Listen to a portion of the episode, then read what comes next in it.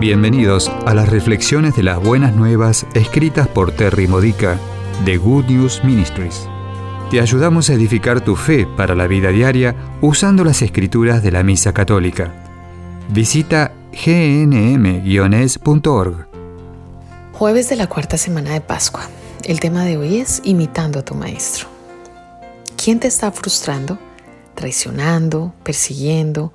¿Robando la paz? ¿Sabes cómo ser como Jesús para superar esto.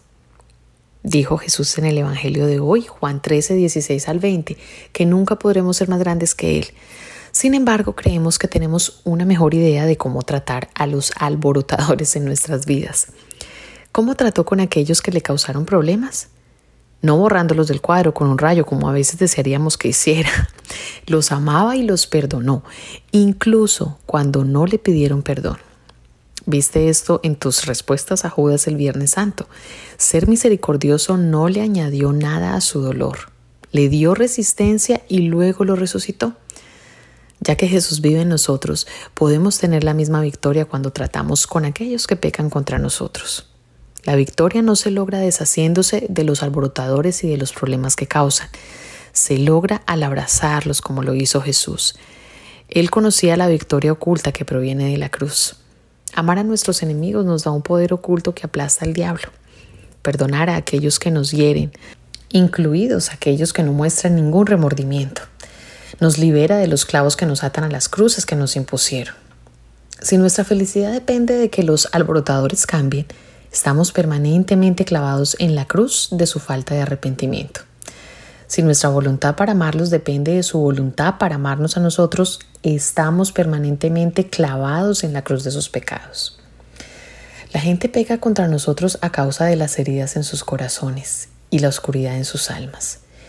El perdón que nos libera también es el perdón que les puede sanar si encontramos maneras de servirlos con el amor de Jesús, imitándolo persistentemente en su misericordia. Él nos ha enviado a sus vidas para revelar su amor por ellos. Elegir perdonar y hacer bien a nuestros enemigos es un gran golpe al diablo, pero hay más victoria escondida en la cruz que esto. Al imitar a Jesús somos sanados por nuestra unión con Él, somos resucitados a un nivel superior de perfección espiritual. A menudo este proceso debe incluir la ayuda de un buen terapeuta o un director espiritual, y esto también es una bendición directa de Dios.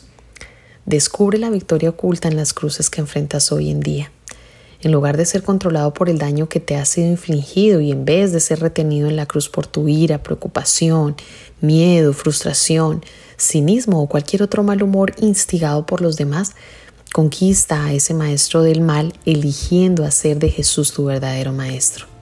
Síguelo, imítalo y disfruta de tu resurrección.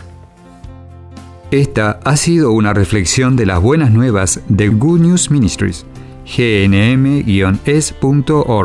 Si quieres conocer nuestro ministerio, visita hoy nuestra web. Encontrarás reflexiones para recibir por correo o mensaje de texto, retiros en línea, recursos de oración y mucho más para ayudarte a conocer el amor del Padre, para acercarte más a Cristo y ser lleno del Espíritu Santo. Visita hoy gnm-es.org.